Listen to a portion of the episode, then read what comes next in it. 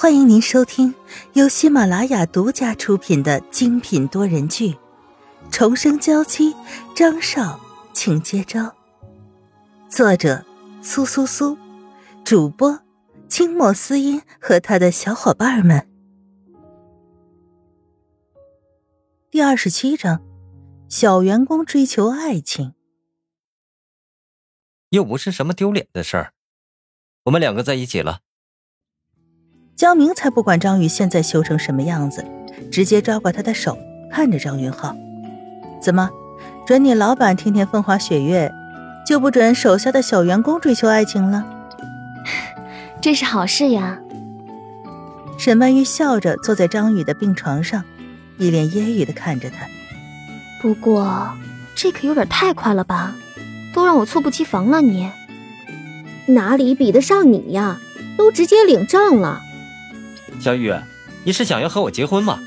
我立刻就可以和你去领结婚证。江明一听张宇这么说，眼睛里都放了光。一开始和张宇在一起，是因为这个女生笑起来的样子实在是太可爱了。真正在一起之后，才发现这个妹子不仅是长得可爱，性格上更是可爱，让他想狠狠的疼爱，一辈子的疼爱，整颗心都给了她。谁说了？张宇瞪了江明一眼，不管他受伤的小表情，他现在还没有大学毕业呢，而且和江明在一起的时间还很短，自然不能轻易的交付终身。没关系，我会等到你答应的那天。虽然心里有点小挫败，但江明的自信还是丝毫不减。你可别忘了，江医生可是一个医生，医生呢都是学霸。你却连即将要到来的期末考试都还没有把握，唉。沈曼玉眯着眼睛看张宇，雨纯，不说期末考试的事，我们还能愉快的做朋友啊？张宇的脸一下就垮了下来，逗得大家都乐得不行，就连张云浩的脸色都缓和了不少。没事，我会帮你的。张明自告奋勇。得到了张宇的白眼一枚。张云浩说会在家里给我请几个老师补习一下，你手受伤了也不方便，倒不如和我一起，我们有什么问题还能讨论一下。专门请了老师，怎么给我一种高中生的感觉呀？这事要是传出去，简直是不能磨灭的耻辱啊！我倒觉得这个很好，刘姨厨艺这么好，我也可以跟她交代一下。让他做一些对你的复健有帮助的食物。张宇还没表态，江明已经欣然接受了。刘姨是什么人呐？她是我家的阿姨，做饭非常好吃。张宇一握拳，下定了决心。去，不过这件事绝对要保密，不能让别人知道请了补习老师，不然我以后还要怎么混？好，一言为定。张宇的手伤其实早就可以出院了，只是之后的复健比较重要，再加上实在不想回学校面对那些室友，于是就选择了住在医院。出院手续办得很快，见到张云浩的大别墅的时候，张宇更加觉得自己做了一个正确的选择，吃着刘姨做的美味，享受着小帅哥江明色气满满的复健服务。感觉自己都走上了人生的巅峰了。不得不说，张云浩找来的老师还是很有用的。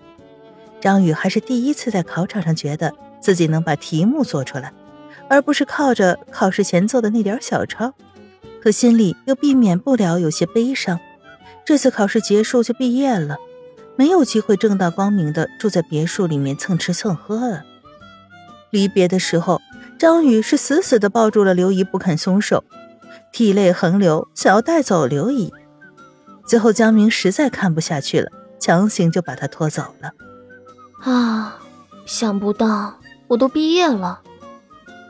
收到学校寄来的毕业证和学位证，沈曼玉是一种很恍惚的状态，好像在学校发生的那些事变成了很久远的事情。林青最后怎样了？他只是一颗棋子，邓伯苍不会出手救他。张云浩也不会轻易放过他。沈曼玉甚至可以预见到他悲惨的结局了。事情交代完了，给了他一点教训，就放他回去了。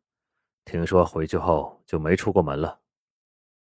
见沈曼玉神色似乎有些不太好，张云浩不由挑眉：“怎么，你于心不忍了？”“没有，这是他自作自受。”沈曼玉要是在这种时候圣母心泛滥，张云浩就会想把她拍在墙上，抠都抠不下来。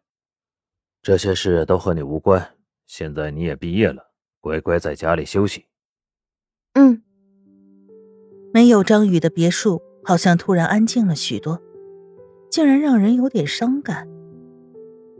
张云浩之后这段时间似乎都很忙，整天整天的待在集团里，有几次沈曼玉去给他按摩都没看到人，就算是回来了，在他按摩的时候也就直接睡了，连聊天的精力都没有。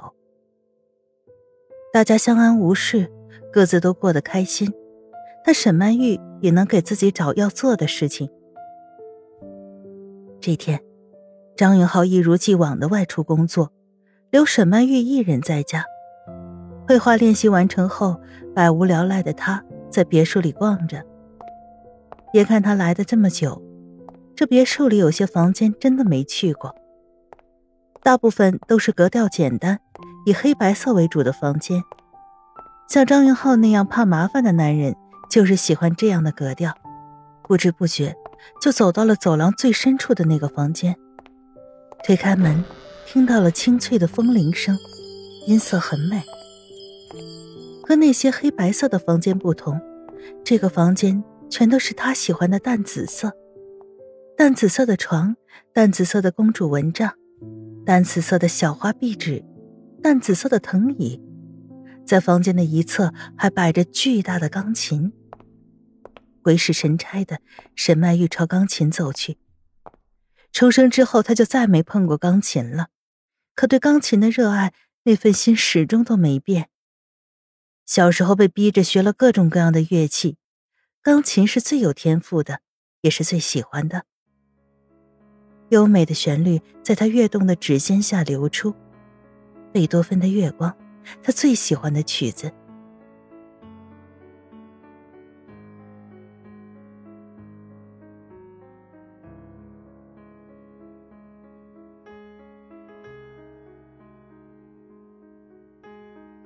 酣畅淋漓，一曲完了，觉得自己全身的细胞都在开心的呼吸着，那些压在心上的忧伤也似乎缓解了不少。太太。有什么开心的事儿吗？刘姨见沈曼玉满脸笑容，不由得也开心的朝她笑。我刚刚，他刚想把弹琴的事儿跟刘姨说，又转念一想，那房子的位置比较偏僻，兴许听不到琴声。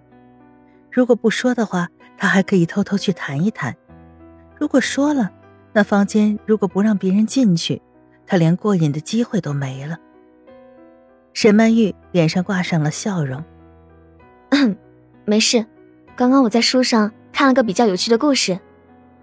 啊，是这样啊，那您多看看书，还想看什么就和我说，我帮您去买。好，谢谢刘姨。买书要是需要钱，您就和我说。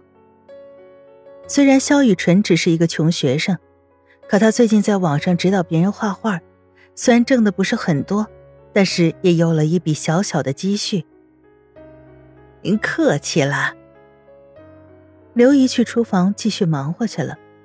沈曼玉摸着手指，想着刚刚弹琴的感觉，只觉得全身酥麻，太舒服了。